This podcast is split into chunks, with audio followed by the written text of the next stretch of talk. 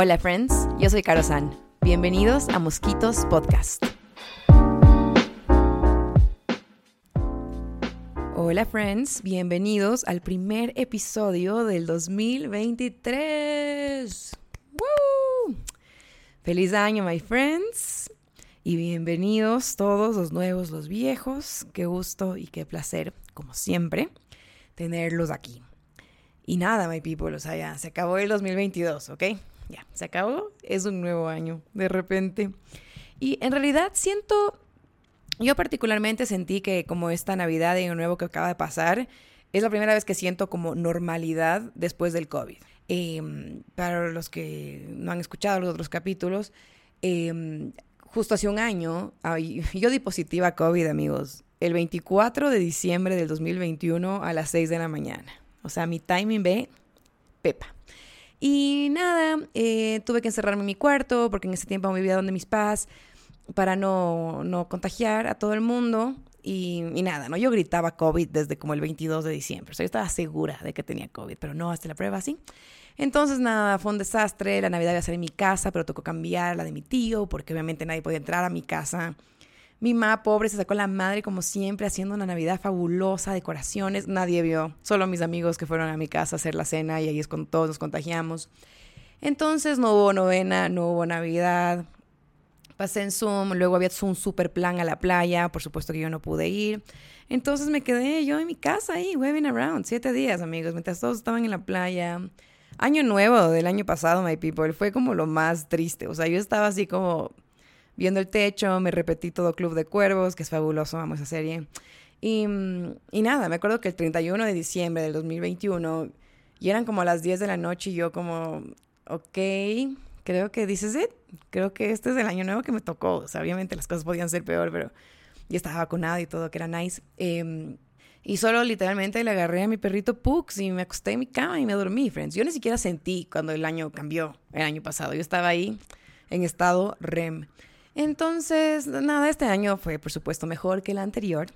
Y, y, nada, ¿no? La Navidad para mí, particularmente la Navidad para mí es, es un momento del año que he amado desde que tengo uso de razón y pienso que amaré hasta el último día de mi vida, porque fue, la Navidad siempre fue para mí un momento de tanta magia y si quieren conocer el detalle del por qué, en mi, tengo, tengo un episodio dedicado a explico la Navidad, ¿no? De por qué, porque en mi casa es tan crazy. Y, y, nada, este, este año ya, o sea, tengo ya un montón de besties, cada vez tengo más sobrinos, que es súper fabuloso. Y ahora como que ya cachan, o sea, ya tienen como que dos, tres, cuatro, casi cinco años. Entonces como que ya van cachando como toda esta parte de la Navidad, porque ya no son tan, tan chiquitos.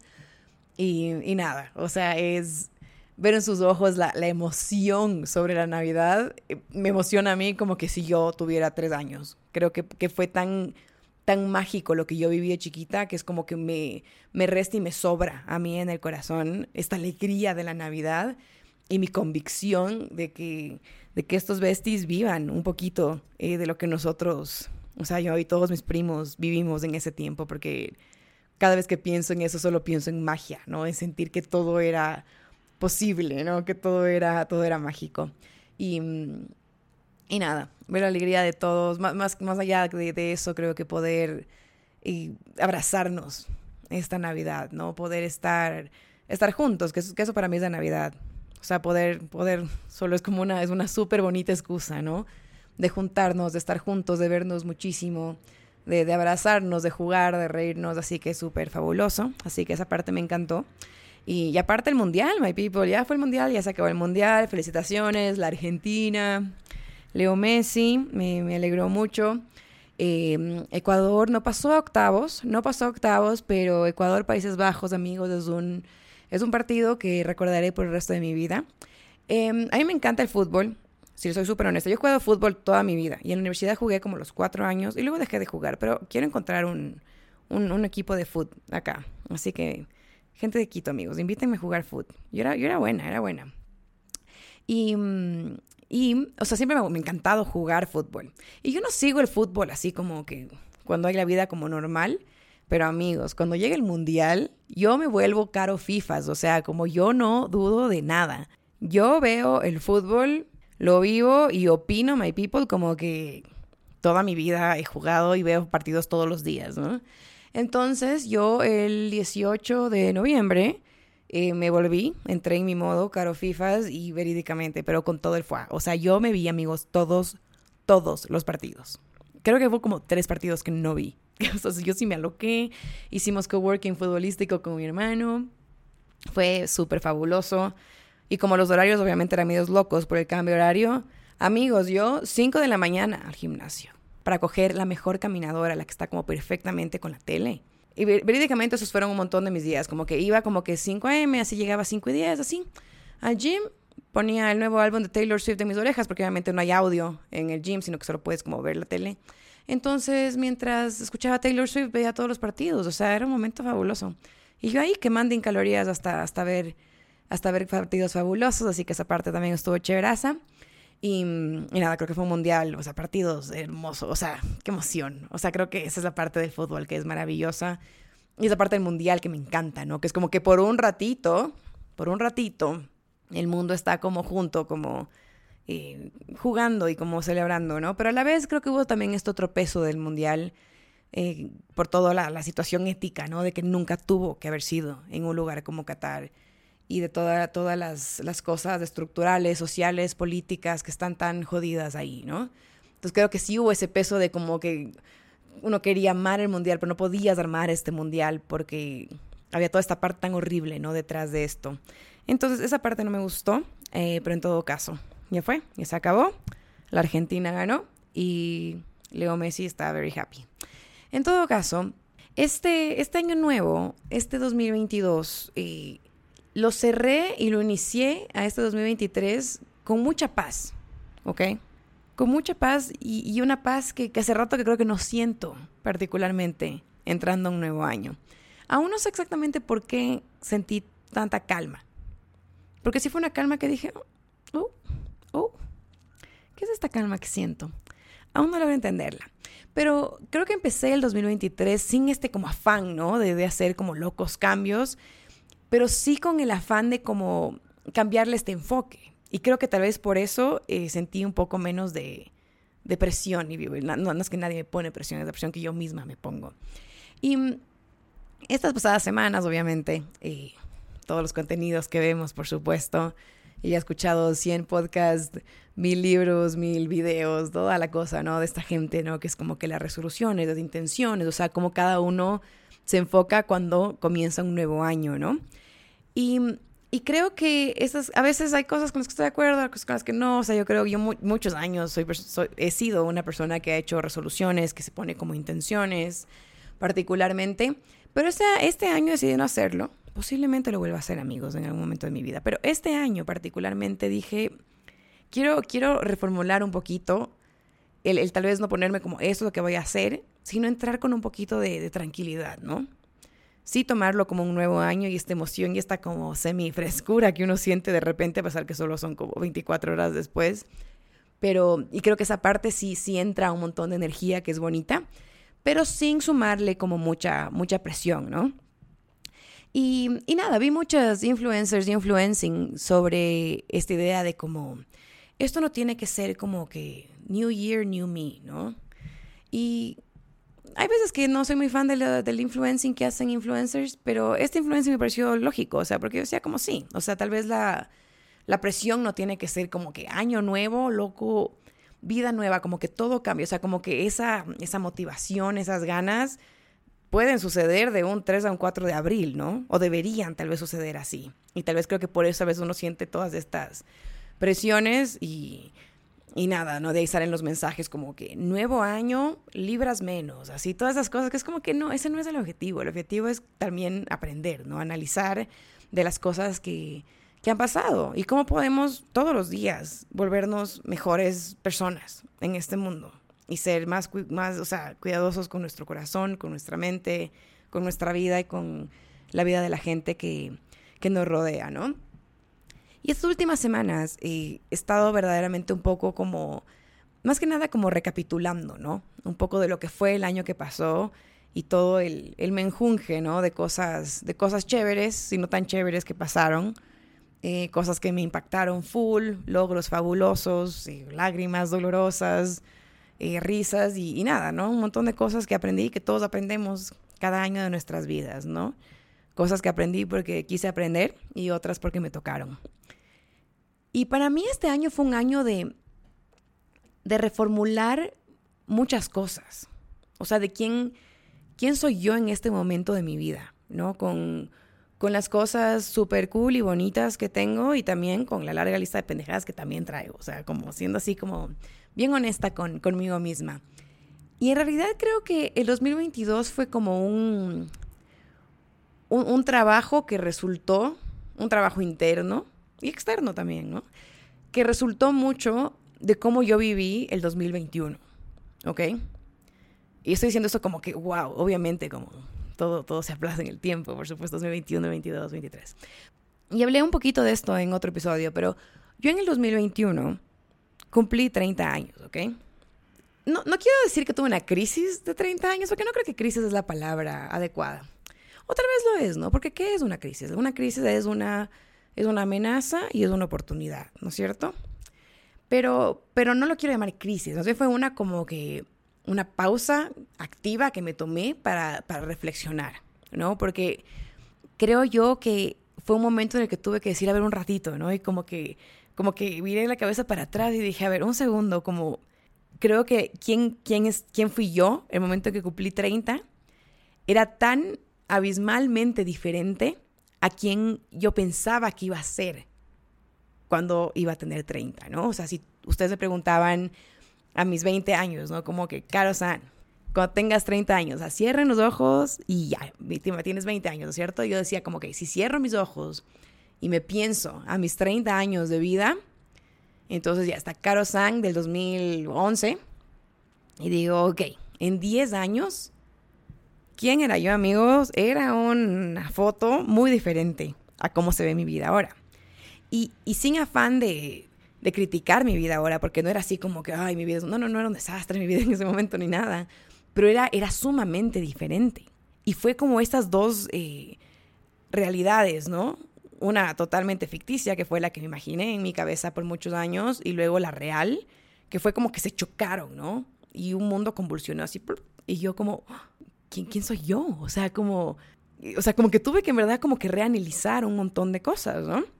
Y cuando ustedes me preguntan, o sea, ¿qué, qué es lo que yo me imaginaba? O sea, ustedes me preguntaban a los 20, a los 25. O sea, yo les hubiera dicho, o sea, uno de ley, o sea, de ley. O sea, así como que, pero lo más lógico del mundo, ya encontré el amor de mi vida. De ley estoy casada. O sea, pues que de ley estoy casada. De ley ya compré mi casa. ¿Ok? Y esto lo digo con toda honestidad. Verídicamente, eso, eso es lo que yo pensaba. Y, o sea, yo decía como que de ley, o ya tengo un hijo, o estoy embarazada. O sea, inclusive me acuerdo de una conversación tan clara, de haber tenido que unos 23 años con una amiga, sentadas ahí hablando de la vida. Y, yo le decía como que sí, o sea, tal vez a mis 30, como tal vez estoy embarazada a mis 30, o sea, tal vez ni siquiera puedo tomar porque voy a estar embarazada. O sea, como ese tipo de comentarios que uno hace en la vida y que luego tienes 30 y las cosas son como que un poquito diferentes a lo que, a lo que tú pensaste, ¿no? Y, y nada, o sea, fast forward.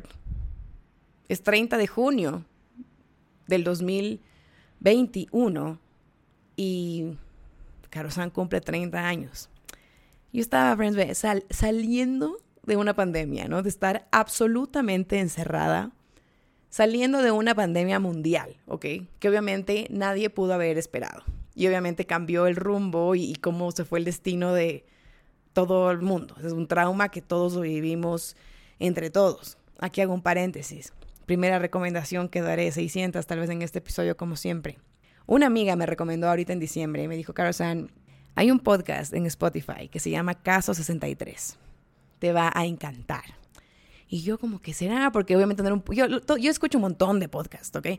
Pero todos son como que de cultura, de sociedad, de como lifestyle, de, de como dating, así como... Escucho personas así reales historias reales de chicos reales y, de la vida, ¿no? De las cosas así que me interesan, pero esto era una historia ficticia, ¿no? Contada mediante un podcast. Amigos, amigos. Todos vayan a Spotify, vayan a Casa 63 y échenle play, friends. Yo me bajé las tres temporadas. O sea, yo estaba invested, ¿ok? De eso que me senté, o sea, yo estaba tan invested que solo me sentaba como que en mi sofá, solo viendo la pared mientras escuchaba. Es una historia buenísima, es producida en Chile, Todos los actores son chilenos y es, en base a esta idea de este viajero del tiempo, ¿no? Que viene del 2063 y viaja en el tiempo hacia atrás del 2020 a, a anunciar, ¿no? A ciertas cosas que iban a pasar y cómo quería como reformular un poco el futuro. Buenísimo, buenísimo. Y también hablan ahí de las pandemias y estas ideas de cosas que podían pasar de aquí al 2000, a 2063, ¿no? Que es de donde esta persona venía. En todo caso, cierro paréntesis. Eh, es 2021, cumplo 30 años y, nada, pues como les digo, en efecto salía recién de una pandemia, de estar súper encerrada, eh, nada, o sea, trabajando ahí remotamente. Eh, luego me acuerdo que en ese tiempo estaba comenzando a salir con un man eh, que, había, que había match up. O sea, pero cero, cero cerca de casarme, como yo pensé que, iba a estar en ese momento de la vida. Y, nada, cumplo 30 y estaba ahí celebrando y, y chumada, porque no estaba embarazada, así que se podía tomar. O sea, como esa fue la realidad de la vida, ¿me entienden? Y sí fue un momento de súper reflexión para mí, porque fue como, como les digo, no fue esto de decir como que, ah, no, mi vida es tan sad de lo que. No, no, no, habían cosas súper nice, pero solo eran tan abismalmente diferentes, ¿no? Y creo que también era esta idea de no solo las expectativas que yo, por, porque soy un producto de mi historia, porque nací donde nací, crecí donde crecí, tenía yo también, todos tenemos expectativas de nosotros mismos, ¿no es cierto? A veces son expectativas que hacen lógica, a veces son unas expectativas que no. Pero también yo sentía como este peso enorme de la expectativa que los otros tenían sobre mí, sobre mi vida, sobre qué debería estar haciendo, ¿no? Y, creo que a veces en sociedades como las nuestras, eh, aquí sí me atrevo a, generalizar, yo tenía un profesor que, que decía siempre, all generalizations are wrong, including this one, ¿no? O sea, decía que nada se puede generalizar. Pero yo sí voy a generalizar esto porque sí creo que es mucho de una sociedad como es la sociedad ecuatoriana, ¿no? Como es la sociedad quiteña y, y me aventuro a decir latina, ¿no? Que sí, sí existe esa expectativa. Por supuesto que es un mundo totalmente diferente, amigos. Por supuesto que no es, no es la vida que mi mamá vivió, ¿ok? Eh, mi mamá a mi edad ya tenía tres hijos. O sea, yo me acuerdo de la fiesta de 30 de mi mamá, ¿ok? Yo me acuerdo existir conscientemente en la fiesta de 30 años de mi mamá. Entonces, obviamente eran vidas absolutamente diferentes, ¿ok? Pero sí fue esta, esta parte que dije, a ver, un ratito. Tengo que como pensar esto bien, porque dije, ¿por qué me cogió tan como les digo, este que me quedé como, wow, wow, wow, wow, wow, o sea, como dos años de encierro, ya cumplí 30, ¿qué está pasando, no? Entonces, ahí creo que me senté mucho a analizar un montón de cosas. Pero creo que antes de poder particularmente analizar estas cosas, eh, los, o sea, la segunda parte, digamos, del 2021 para mí fue bastante como, como movida, ¿no? Creo que, que comencé a, vivir un montón de cosas bonitas, y luego, y luego estaba como que súper feliz porque sentí un poco que volvía a la normalidad en, en, la vida normal, en, el dating, en el amor, en los viajes, en las cosas. Y luego, y luego tuve unos, un mes, un mes particularmente que, que en verdad como me sentí súper triste y, y, tuve un momento como súper duro que creo que necesitaba tener. Y como que tuve que ir reformulando un montón de cosas de este como que volver de nuevo como a la vida normal, entre comillas, por así decir, ¿no es cierto? Y el año pasado entré justo con esto, ¿no? Con este como mosquito. Adentro mío que era como, a ver, un ratito. O sea, como yo decía, ¿por qué, ¿por qué me siento así? Porque fue como que me, me volví todo lo que juré destruir por un ratito, ¿no? En el sentido en el que, o sea, si ustedes me escuchan hablar y no es que es mentira lo que, lo que digo, o sea, si ustedes me escuchan hablar, yo soy como que, yes, o sea, como que, que viva como que la independencia, que cada uno escoja su destino, esta idea mía que yo digo como que no, o sea, que te hayas casado es fabuloso, pero no, no, es, no es un logro, ¿no? No te hace mejor o peor que nadie, que sea casado o que no, que tenga hijos o que no, o sea, yo siempre he sido, y, creo que no era esa persona antes, por supuesto, porque no es así como nos criaron, pero luego uno aprende y uno entiende que obviamente no es así. Pero me volví esa persona y me asusté de, de mí misma. Yo dije mí misma un ratito, o sea, como, esto no está tan cool, ¿no? Y creo que ahí fue cuando dije, a ver, ok, o sea, como este sí tiene que ser, no un año, pero tal vez como un momento, porque dije, esto puede durar forever o como dos meses, o sea, quién sabe. pero sí fue un momento en el que dije, a ver, tengo que analizar qué es lo que está como vivo en mí en este momento, redefinirlo si necesito, y también dije, ok, tengo que abrazar mis lados más bonitos, pero estos lados súper oscuros que comencé a sentir de como, ¿quién soy yo? ¿No? ¿Cómo, ¿Cómo entiendo el éxito en la vida? ¿Qué expectativas tengo yo de mí, más allá de lo que la gente espere o no, y de mí particularmente, ¿no? Y yo decía como, ok, ok, y poco a poco fui como analizando esto, como trabajando esto en mi cabeza, en mi corazón, en la vida, leyendo, escribiendo, terapia, conversando, todo, todo lo que es la vida, my people. Pero sí fue un proceso, porque la vida es un proceso. Y amigos, tal vez hay gente que cumplió 30 y se va free con el mundo y fue un día más, ¿ok? Pero para mí sí fue algo que me cambió y ahorita estoy como súper agradecida en ese sentido, porque creo que sí me forzó de alguna manera a verdaderamente pensarle bien como, a ver, ¿qué, es, qué son mis 30 para mí? ¿Ok? Y creo que hubo esta parte de mí en la que entendí profundamente esto de que yo siempre había tenido, y, tengo, y tengo, porque creo que es, humano, ¿no? O normal para mí el sentir este, este miedo a decepcionar a los demás, ¿no es cierto? Porque no es bonito decepcionar a nadie, peor a la gente que quieres, ¿no es cierto? Esta decepción, sí, cuando decepcionas a tus papás, a tus amigos, a, gente que quieres mucho, es feo decepcionar a las personas. Y creo que con los años, mientras ya eh, me vuelvo más grande, entiendo que a veces la decepción de alguien más, a veces es válida para esa persona, ¿no? Ahí está esta frase que dice, no si alguien te, te dice que lo heriste, tienes que creerle. O sea, tú no puedes decidir que tú no heriste a alguien. Si alguien te lo dice, le heriste. Por de razón de esa persona, ¿no? Esa pregunta fue la primera que me hice, ¿no? Porque en base a esto que les digo de las expectativas que yo sentía eh, sobre mí misma y a la vez expectativas que yo pensaba que los otros tenían. Que muchas eran reales, y eso les puedo dar mi brazo, que eran reales, y otras tal vez no existían en la cabeza de los demás, pero estaban en la mía, ¿ok? Y yo decía como tal vez tenía este, este como chuta, como le estoy fallando a alguien. Y luego dije, a ver un ratito, o sea, como, ¿por qué tengo tanto miedo, no? A fallarle al resto. Y, y como me, me, vale un poco, o me estaba valiendo un poco el fallarme a mí misma. O sea, porque yo no tengo como este respeto súper magnífico a mí misma, a no fallarme a mi convicción, a mi gut feeling, a lo que yo siento, a, a las cosas que yo quiero cumplir, a las cosas que yo quiero hacer. Y fue ahí cuando comienzo como a, reformular, ¿no? Uno, ¿quién soy yo? Pero dos, como, a ver, ¿qué? ¿Y por qué tengo esas expectativas?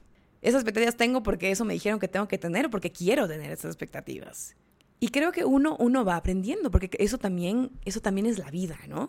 Cómo uno va entendiendo, entendiéndose a uno mismo y también entendiendo cómo el resto te entiende a ti. Y sí, suena súper egoísta porque cada uno es su, el, main character de su historia. O sea, por supuesto que yo estaba pensando en mí, a ver, ¿cómo la gente me piensa? O sea, cómo yo pienso sobre mí misma y analizando como un poco mi vida, ¿no? Y creo que es tan importante el humanizar a las personas que tenemos cerca, ¿no es cierto?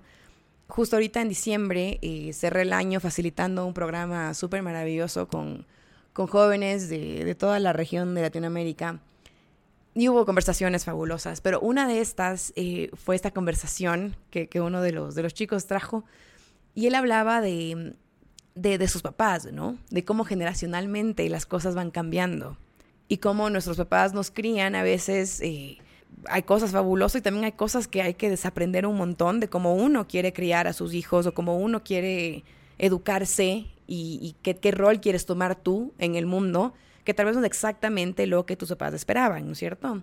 Y fue una conversación tan bonita, o sea, porque este de entender, decir, que, es una frase que se repite mucho, pero es una realidad, ¿no?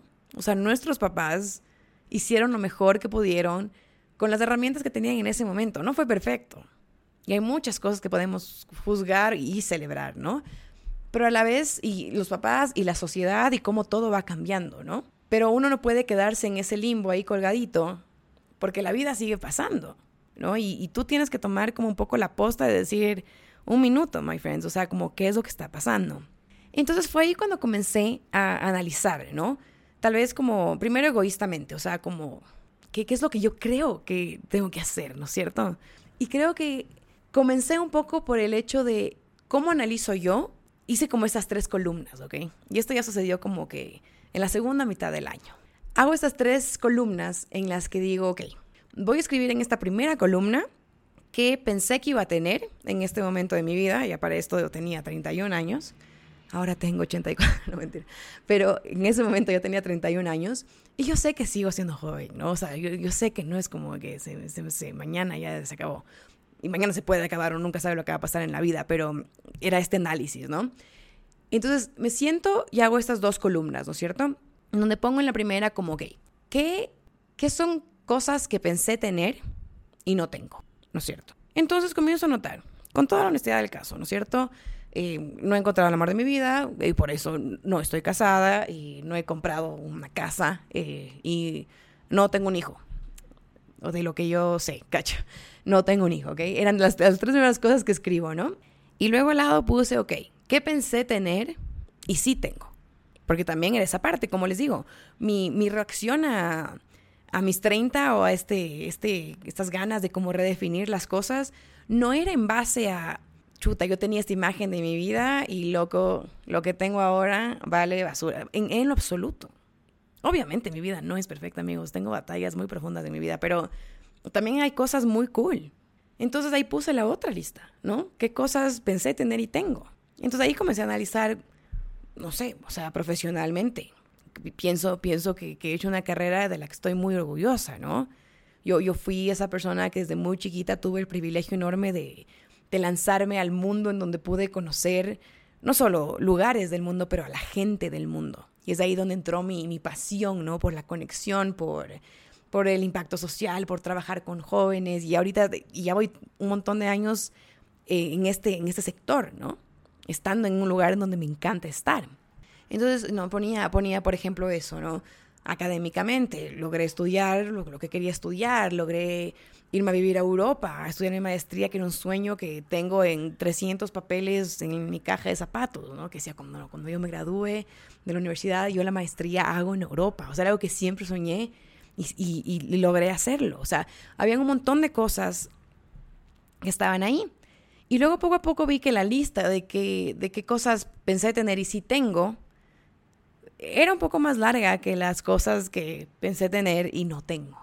Pero de ahí me quedo ahí y digo, a ver, pero lo que pensé tener y tengo, esto no es, esto, no, es quién soy yo en este momento al 100%. Es, son partes chiquitas de mí y muchas muy superficiales en ese sentido, ¿no es cierto? Y luego digo, ok, me falta aquí como una tercera columna, ¿no es cierto? Porque al hacer el análisis de decir, ok, tenía esta idea de mi vida, tengo esta vida. Las dos chocan. Chocan porque son abismalmente diferentes, ¿no es cierto? Entonces hago primera parte, que es esta parte que yo me imaginé en mi cabeza y no tengo, y esta parte de qué es la realidad de las cosas que sí me imaginé y las tengo. Y luego dije, ¿y en, dónde pongo el resto de cosas que, que tengo, el resto de cosas que soy y que nunca imaginé tener? Y es ahí, amigos, donde esos momentos que uno se ilumina, ¿no? Entonces sumo, pa, una tercera fila ahí. Y digo, a ver, ¿qué es lo que nunca pensé tener y ahora tengo? Y comienzo a enlistar, o sea, así lo que me salía del pupo, hasta las cosas inteligentes, hasta cosas, o sea, así chiquititas, ¿no es cierto? De eso que estás como free writing, o sea, que solo todo lo que te sale. Y poco a poco como que la lista de lo que pensé tener y no tengo se súper achicó, la lista de lo que pensé tener y tengo se súper achicó, y seguía poniendo cosas como había tantas cosas que nunca en mi vida se me cruzó por la cabeza que iba a, tener, que iba a hacer, que iba a sentir, que iba a conocer. O sea, había toda esta parte eh, del otro lado, ¿no? De este, de este hueco que yo sentía, de esta falta de haber llenado esta expectativa que por haber razón yo creé en mi cabeza y corazón. Y comencé a ver un montón de cosas sobre mi vida de una perspectiva súper mágica, o sea, que fue como súper maravilloso, tal vez fue súper como necesaria particularmente en ese momento de mi vida, ¿no? En donde decía, ok, si yo me pongo a pensar en todo lo que he vivido, ¿no? Sí, aún no encuentro el amor de mi vida. Correcto. Pero he vivido cosas tan maravillosas, he conocido a gente tan maravillosa, amigos, he llorado, he llorado como un niño. Pero, pero he amado y, y me han roto el corazón y, y me he metido en situaciones que no debía, pero salí de ellas. Y, y nada, ¿no? Y, uno tiene esta, esta esperanza de como que sí, vas a encontrar el amor de tu vida, ¿no es cierto? Pero yo decía como, yo solita le ponía como en este contexto supremamente negativo, ¿no? De como, chuta, pero es que esto no ha llegado.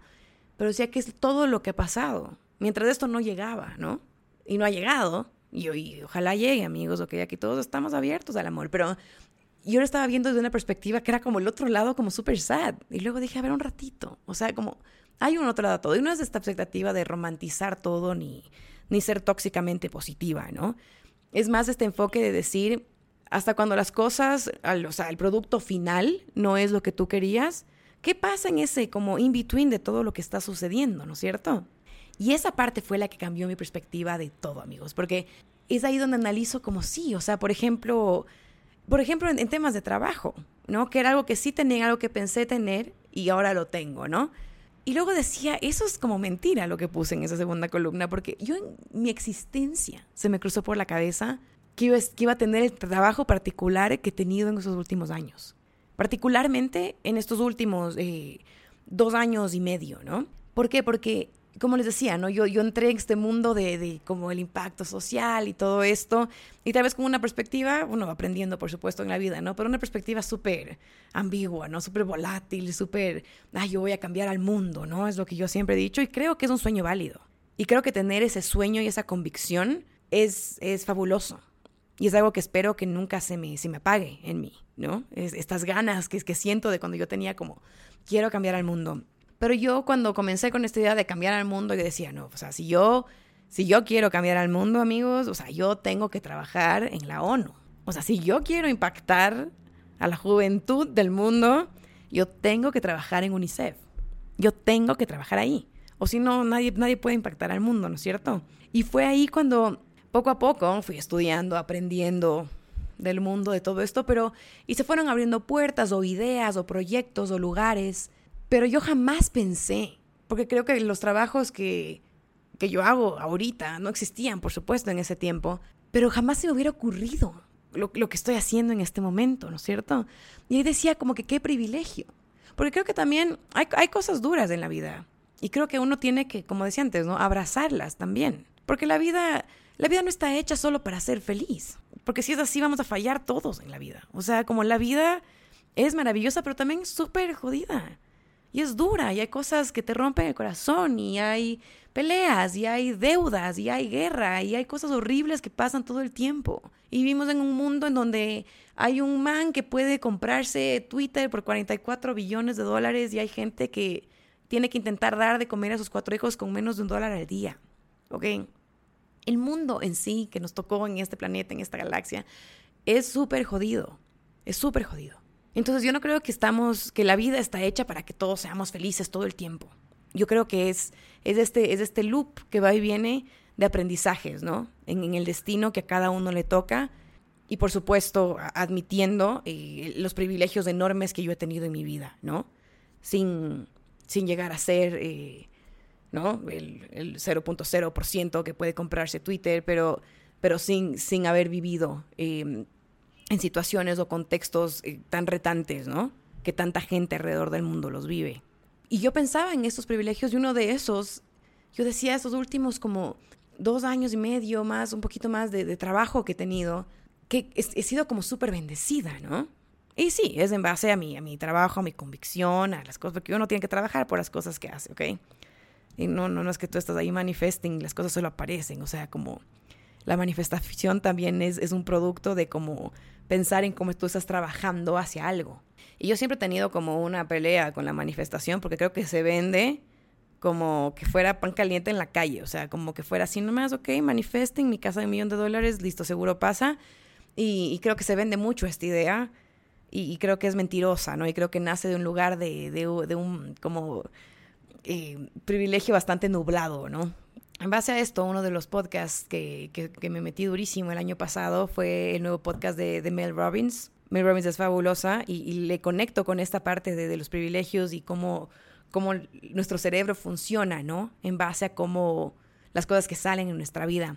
Y ella habla de esta parte de la manifestación que me parece fabulosa y tiene todo un episodio sobre la manifestación donde te dice un ratito, o sea, como la manifestación no es decir como ya yo voy a manifestar, ok, voy a manifestar que el próximo año va a tener una casa de un millón de dólares, ¿no? Para quien sea que eso sea un sueño. pero ella habla de la manifestación desde un enfoque eh, de, la neurociencia, ¿no? Entonces ella habla de la manifestación como algo que sí existe, pero que como la definición que tenemos es súper errónea de cómo se está vendiendo en redes, ¿no? Porque la manifestación es entrenar a tu cerebro y a tu, a tu sistema nervioso intencionalmente, ¿no? Para hacerle creer en algo que aún no pasa. Entonces te ayuda como a prepararte para hacer el trabajo que tienes que hacer para poder llegar a este gran sueño, ¿no? Entonces es prácticamente entrenarle a tu mente para conseguir lo que tú quieres. Pero no es como que magia, ¿no? No es como que solo como thinking thoughts y como que ya esperar que las cosas de repente se hagan realidad. No es como la atracción, la ley de la atracción y estas cosas. Es reprogramar tu mente para que trabaje hacia lo que sea que tú quieres. En todo caso, conectándolo a esto y cómo, cómo uno trabaja si lo que uno quiere, a veces uno lo hace intencionalmente, que eso creo que es algo que hice particularmente en, profesionalmente, ¿no? Creo que dices un área en la que sí fui muy intencional eh, a dónde quería ir, a dónde quería llegar, a dónde quiero seguir llegando, qué es lo que quiero seguir haciendo, ¿no? Y el año pasado particularmente fue un año súper especial en ese sentido. ¿Por qué? Porque yo comencé trabajando en un lugar y terminé trabajando en otro, amigos. Y esa no era esta no era la primera vez que yo renuncio a un trabajo, pero sí era la primera vez, o sea, uno, era la primera vez que renuncio con tanta pena. Yo nunca había sentido tanta pena de irme de un lugar. ¿Por qué? Porque no me estaba yendo de un lugar en donde eh, no era feliz, donde no me gustaba el trabajo, eh, donde no había gente súper cool que admiraba, donde no era valorada, donde mi voz no se escuchaba en lo absoluto. ¿no? Yo estaba en un lugar súper seguro, ¿no? Estaba en un lugar donde me sentía cómoda, donde tenía un montón de cariño y más que nada admiración por la gente que tenía a alrededor. Y me acuerdo que cuando ya sale esta nueva oportunidad, que obviamente yo apliqué, a esta nueva oportunidad. O sea, no es que me manifesté y de repente me dijeron, Caro, ven a trabajar acá. Obviamente fue un trabajo que yo hice. Pero el rato que ya se hace como esta oferta, es eso que tienes que seguir como tu gut feeling, ¿no es cierto? De decir, a ver, eso no es, pero para mí fue como, esto es. O sea, yo, yo sabía, yo sabía dentro de mi corazón como que este es el siguiente paso, esto es lo que tengo que hacer. Y estaba tan feliz y a la vez súper convencida de esto, ¿no? Pero a la vez dije como, ay, pero me, me toca renunciar. Lo que me acuerdo cuando renuncié yo en esa llamada de Zoom, lloraba como que alguien se me había muerto, friends. O sea, yo así como, yo soy súper sentimental y yo lloro. Amigos, cuando yo quiero, yo quiero. Y cuando yo me río, yo me río. Pero cuando yo lloro, lloro. O sea, y ese rato, me acuerdo que yo tomaba aire, había como practicado, a ver, voy a decirlo así. El, el, rato que comencé a hablar me rompí. O sea, tuve que poner en mute como un segundo, por favor, solo para llorar y como seguir hablando. Y yo sé que no era el fin del mundo, amigos. Tal vez no será ni el primer ni el último trabajo que tenga en mi vida pero sentía esta pena. Y luego como ya después de que ya me calmé, y la vida siguió, y obviamente y la, la, apertura, mi renuncia fue tan bonita como se esperaba del lugar en donde estaba. Después estaba como hasta feliz, ¿no? De haber sentido como esa pena tan profunda que sentí, ¿no? Porque creo que ese tipo de pena particularmente, y particularmente en el trabajo, uno solo siente cuando algo verdaderamente te importa, ¿no? Cuando algo de verdad es algo que valoras, es algo que tiene relevancia en la vida. Y tuve el privilegio de pasar a esta nueva oportunidad, a este nuevo mundo que era muy parecido al, otro que estaba viviendo. Son mundos eh, que están supremamente interconectados. Y entro a este nuevo mundo en donde esta línea solo sigue, ¿no? Y se, expande. Esta línea de, gente maravillosa, de gente que, admiro tanto, ¿no? De, de, este constante aprendizaje que tengo. Estoy yo constantemente como que yo miro alrededor y digo, qué privilegio tan absurdo que tengo de poder trabajar con estas personas. O sea, yo digo como, ¿qué está pasando? O sea, a veces que yo digo como que, que, acabo una reunión y te digo, el trabajo también es trabajo y también es tedioso y también tiene sus partes que no todo es súper divertido, ¿no? Pero me encanta que yo cada vez en cuando tengo esta nueva reflexión, ¿no? Que digo, acabo una reunión y digo, wow, qué increíble, loco. O sea, de toda la gente con la que puedo trabajar en el mundo, ¿Qué, privilegio tengo? Y el otro lado de este gran privilegio, que creo que es lo que el año pasado particularmente me, motivó mucho, ¿no? Fue lo que me, mantuvo llena, me mantuvo, me mantuvo con un sentido eh, de relevancia sobre mi existencia en el mundo, ¿no? que suena bastante eh, cursi, pero, pero en verdad les digo de corazón, ¿no? Creo que uno tiene que, estar en, culturas que te permitan brillar las cosas que tú sientes adentro, ¿no es cierto? Y eso no tiene que necesariamente ser el trabajo. O sea, creo que puede ser tu grupo de amigos, puede ser un club en el que estés, y tu pareja, lo que, lo que sea, ¿no? Pero para mí sí es el trabajo y me encanta que sea mi trabajo porque es una cultura en donde yo sé que toda la gente que está ahí profundamente cree en el trabajo que se está haciendo, ¿no? Profundamente cree en este impacto que uno puede ver directo que se tiene, por más chiquito que, que, sea lo que estamos haciendo, ¿no? Y aquí estamos en Mosquito Spot. O sea, si, uno, si tú crees que eres muy pequeño para cambiar el mundo, intenta dormir con un mosquito en tu cuarto. Yo estoy siendo un mosquito en este particular momento de la vida y en esta organización y en este mundo y en lo que quiero hacer voluntariamente, profesionalmente. Pero qué enriquecedor es mirar alrededor y, como que uno siente vivo, ¿no? Ese sueño que les decía como cuando yo tenía 14, yo quiero cambiar el mundo, ¿no? Tenía, cuando fui a la maestría, tenía un amigo que me decía como que, ah, sí, mi mamá me preguntó como, ¿y qué se fue a estudiar la Caro? Y que le decía como, ah, es maestría en amor y paz, ¿no? Porque ese era mi sueño, o sea, ¿cómo puedo yo estudiar? ¿Cómo puedo yo aprender para poder cambiar al mundo, ¿no es cierto? Y luego uno entiende la perspectiva y vas como filtrando un poco. O sea, yo como mosquito en este mundo, ¿qué áreas, qué cosas chiquitas puedo cambiar? Y si tú cambias la vida de alguien, estás cambiando el mundo, porque estás cambiando el mundo de alguien. Y puede sonar súper cursi, pero, pero yo lo siento muy real en mi vida. Entonces creo que esa parte del trabajo fue un súper privilegio. Y luego decía otra parte de, la lista, ¿no? De cosas que, que nunca pensé tener y ahora tengo. Luego dije, me estoy enfocando tanto en estas cosas un poco hasta banales, ¿no? De la vida, como, sí, no gano miles de miles de miles de dólares al mes, no, eso no, no, no lo hago. No, aún no me puedo comprar mi casa. Eh, ese tipo de cosas que se sentían como superficiales, ¿no? En esa, en esa otra lista. Y luego decía, pero ¿quién, quién soy yo? Y decía, sí, también hay este lado de como yo nunca imaginé eh, ser una persona que podía abrazar tan fuertemente y las partes duras de la vida, ¿no es cierto?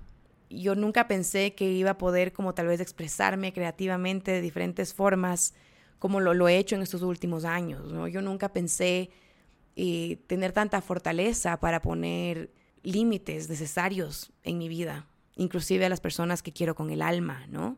Yo nunca pensé eh, que podía abrazar tan fuerte el, fallar, el decepcionarme a mí misma y el ser muy intencional con, no, no, volver a cometer los mismos errores, ¿no?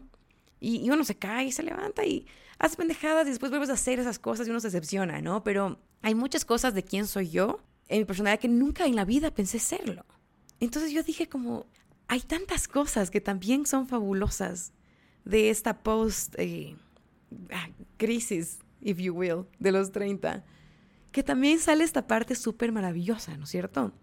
Y que lo otro, lo otro puede ser como que muy por arribita, ¿no? Porque ¿qué es, qué es lo, que, lo que verdaderamente como vale al final del día? Es, en verdad, es, es la gente, ¿no? O sea, en verdad es como, ¿quién eres tú como persona en este mundo? sea donde sea que estés trabajando, porque uno no tiene que estar en una ONG que trabaja por el desarrollo de la juventud para salvar al mundo, ni para hacer o tener un impacto positivo en el mundo, my friend. O sea, como es algo, es algo diario, es algo de, creo que, que el impacto positivo es quién eres tú cuando, cuando te ven y cuando no te ven, ¿no? ¿Quién eres tú cuando estás en, en, una mesa y hay un tema o sale un comentario que tú sabes que no, no, no, es, no es algo correcto, ¿no? ¿Qué convicción llevas tú? ¿Quién eres tú cuando te ven y cuando no te ven? Eso es para mí el impacto social que uno puede tener. Entonces hago esta tercera parte de la lista y digo, ok, eso está como, como nice, ¿no? También, también hay todas estas partes que uno tiene que trabajar y que esa parte también hay que normalizarla. Y cuando fui cerrando el año, porque esto como les digo, no fue un caso que me senté y escribí y yo y mi cerebro maravillosamente llegamos a esta conclusión, amigos, fue fue un, fue o sea, tiempos, las, las cosas toman tiempo y tu cerebro también y las reflexiones también y a veces necesitas vivir ciertas cosas para llegar al análisis de ciertas cosas, ¿no? Y aún me quedan como full cosas para analizar, eso, eso sabemos.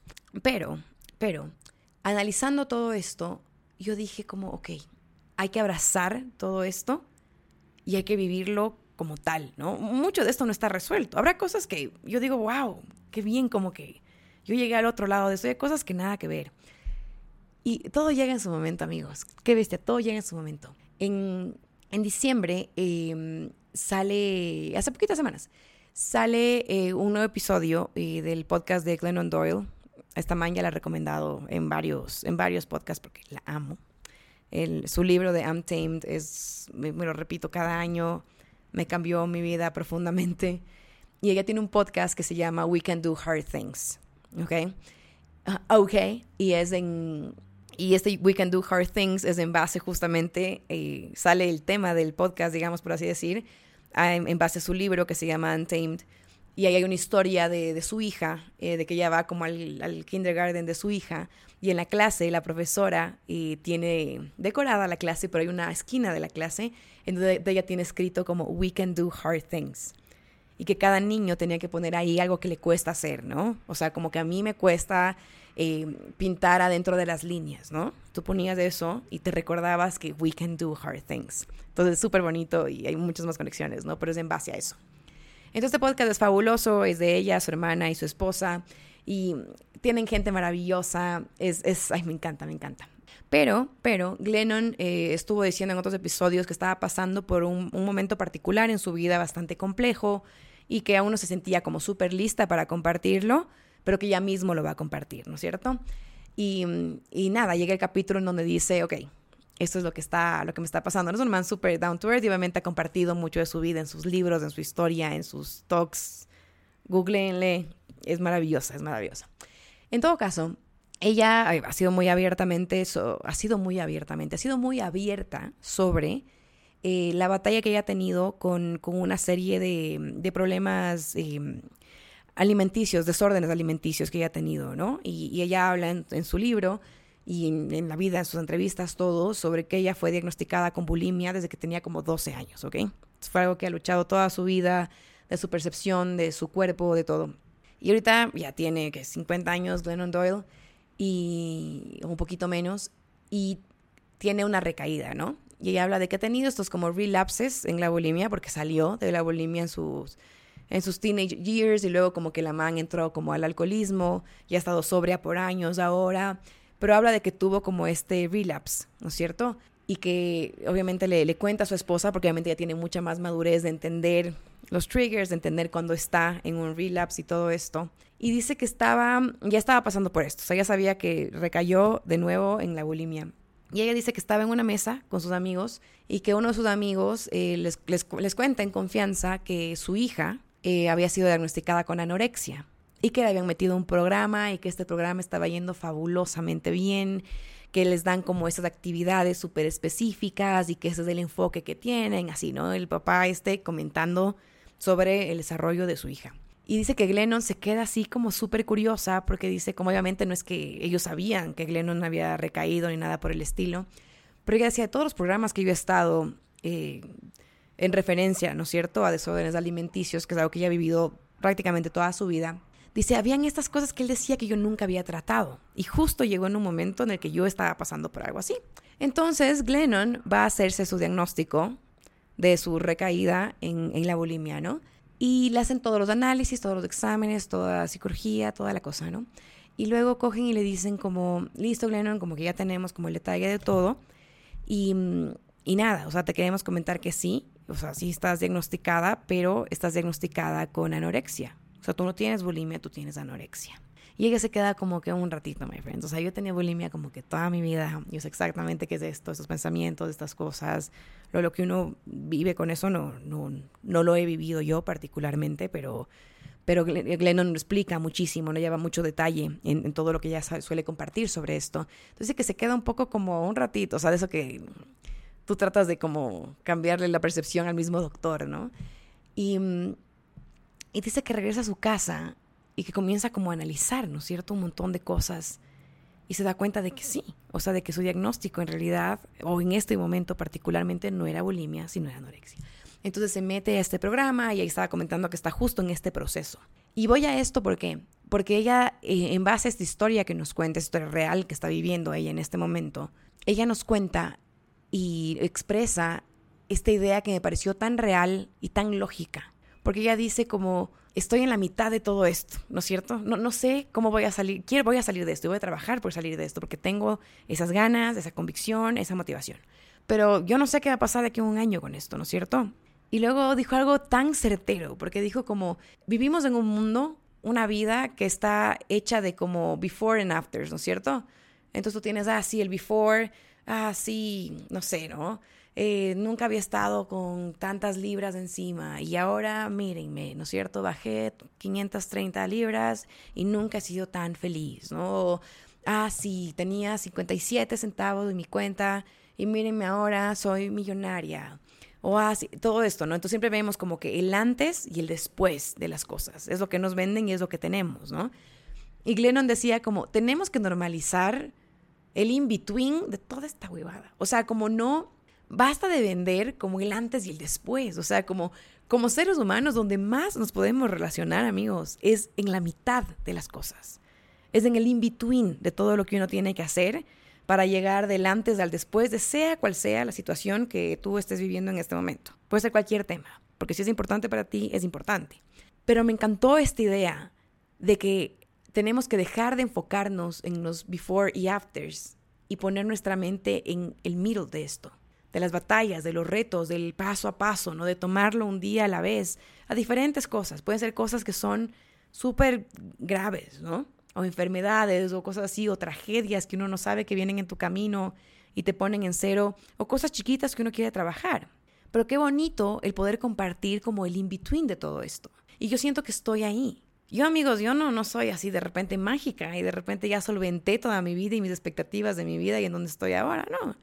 Hay cosas maravillosas, hay cosas también muy duras de mi vida y también un montón de dudas que yo tengo en mi cabeza, ¿no? Y hay veces que también digo, chuta, no, pero es que sí quiero esto y como, ¿por qué no llega? ¿Y por qué? Y, no, y ahí me victimizo, como, ah, ¿por qué el resto sí, yo no? Porque somos humanos, ¿ok?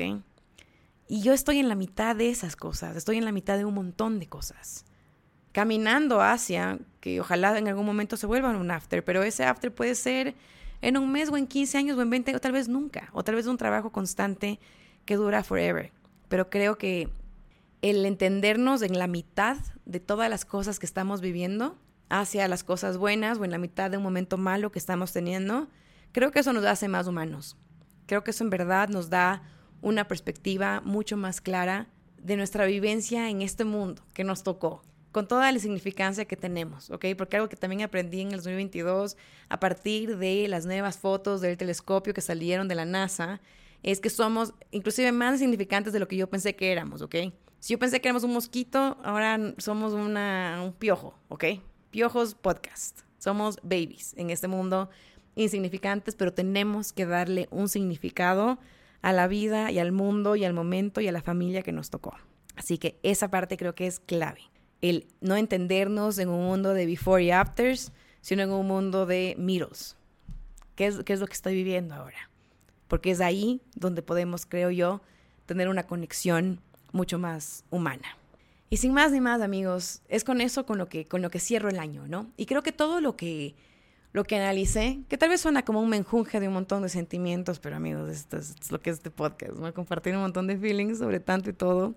Pero creo que todo, todo recae siempre para mí en las personas. Porque, porque todo va mucho más allá de estas cosas banales de la vida, ¿no? Que os decía así, o sea, la, comparación es un thief of joy, ¿no es cierto? Decir, ay, sí, tengo esto, pero mira lo que tiene la otra persona, o esa persona chuta gana full más miles de miles que yo, o esta persona chuta sí se compró, no sé, eh, su carro, la supermansión, o esta persona se casó, qué bonito, pero ¿por qué yo no? Esta persona ya tiene un hijo, qué bonito, pero ¿por qué yo no? Todo esto podemos seguir comparándonos, ¿no es cierto?, en la vida. O también podemos entendernos de una manera que nos permita entendernos individualmente en, nuestro camino, ¿no es cierto? O sea, en el in-between de lo que sea que nosotros estamos. O sea, yo no puedo, yo no puedo comparar mi camino con el de nadie más en este mundo. Yo no puedo comparar mis batallas con las de nadie más en este mundo. Entonces esto aplica para, para lo bueno y para lo malo, ¿no es cierto? O sea, cómo nosotros nos entendemos en este mundo sin afán de, porque también, o sea, el decir como yo quiero algo, ves a alguien que tú admiras, dices yo quiero llegar a eso, eso es fabuloso, amigos. Uno necesita eh, gente que querer y gente que admirar, esa es una realidad certera de la vida. Pero también uno tiene que aprender a abrazarse con todo lo bueno y todo lo malo que tenemos, en nuestros antes, medios y después de tanta cosa. Pero todo, todo recae en, en la gente, como siendo en lo banal, no en quién gana más mil o menos que tú. Somos seres sociales y toda nuestra vida y nuestra existencia y nuestra relevancia en este mundo existe porque hay gente que nos rodea. Y esa es la parte que sí quiero súper enfatizar. O sea, todo recae en eso, amigos. O sea, todo recae en, en tener y crear una comunidad con tu familia de sangre, con tu familia escogida, con tus amigos de la vida, con quien sea que sea que te traiga y confort a tu vida, ¿no? Creo que lo importante es eso, es buscar esa comunidad de gente que te sostiene, que te escucha, que está ahí para celebrar la vida y bailar y celebrar las cosas maravillosas, pero también esa gente que, que te puede sostener y puede abrazar tus momentos y espacios más oscuros. Es eso. Y eso va mucho más allá de lo banal. Eh, va a la conexión que tenemos como seres humanos. Y, eso es parte de lo que me quiero seguir enfocando en mi vida. Porque les digo, yo miro alrededor y digo, qué privilegio tan enorme tengo de poder hacer mi vida con la gente que tengo el chance de hacer mi vida. Y hay cosas muy duras, hay batallas muy grandes, pero también hay cosas muy maravillosas. Y creo que a las dos hay que sacarles el jugo a las dos hay que abrazarlas y, también entenderse como ser humano y saber que no sabemos nada. Creo que solo, solo sabemos menos, ¿no? Yo, yo siempre pensaba que la vida era mucho de, de aprender y aprender y aprender. Y este año me di cuenta que tal vez mi vida se va a basar mucho más en el desaprender un montón de cosas e ir entendiéndome yo mejor. Así que sin alargarles el cuento, amigos, eh, solo quiero terminar este episodio leyéndoles algo. Como digo, a veces las cosas se conectan. Eh, yo era una active Facebook user, pero heavy, ¿ok? Durante muchos años de mi vida. Entonces mis memories de Facebook son fabulosas porque yo subía estatus todos los días. Yo tenía álbumes de fotos como martes en el colegio número uno, así porque obviamente solo podía sumar 60 fotos. Yo llevaba mi cámara chiquita Sony a todo lado. Yo fui esa persona en la vida, ¿ok? Entonces mis memorias de Facebook son fabulosas. A veces algunas pendejadas tan ridículas que digo, Caro Santos, ¿cómo así tenías friends? O sea, en verdad, loca yo. Pero a veces también salen cosas que digo, ay, qué nice. Y el otro día me salió esto, que es un escrito maravilloso y que creo que dio un cierre hermoso este análisis que estaba haciendo para, para compartir. Y que es un escrito que ha estado en mi vida por muchísimo tiempo. Inclusive me acuerdo una vez que hasta lo, lo escribí así en una cartulina y le tenía pegado en mi pared. O sea, solo para tenerlo ahí. Y apareció de nuevo el otro día que yo había compartido un estatus hace no sé cuántos años particularmente este escrito y, les quiero compartir esto para cerrar. Porque, porque es esto, ¿no? Todo, todo recae en, en, la gente maravillosa que hay en este mundo y ojalá que poco a poco todos podamos ir creando espacios y creando comunidades en donde haya gente que nos pueda querer, celebrar y sostener y abrazar en las partes super nice que tenemos pero también en las partes súper oscuras que a veces tenemos. Este es un escrito del fabulosísimo Mario Benedetti, a quien he amado por varios años de mi vida, y se llama La gente que me gusta. Me gusta la gente que vibra, que no hay que empujarla, que no hay que decirle que haga las cosas, sino que sabe lo que hay que hacer y que lo hace. La gente que cultiva sus sueños hasta que esos sueños se apoderan de la propia realidad. Me gusta la gente con capacidad para asumir las consecuencias de sus acciones, la gente que arriesga lo cierto por lo incierto para ir detrás de un sueño, quien se permite huir de los consejos sensatos, dejando las soluciones en manos de su Dios.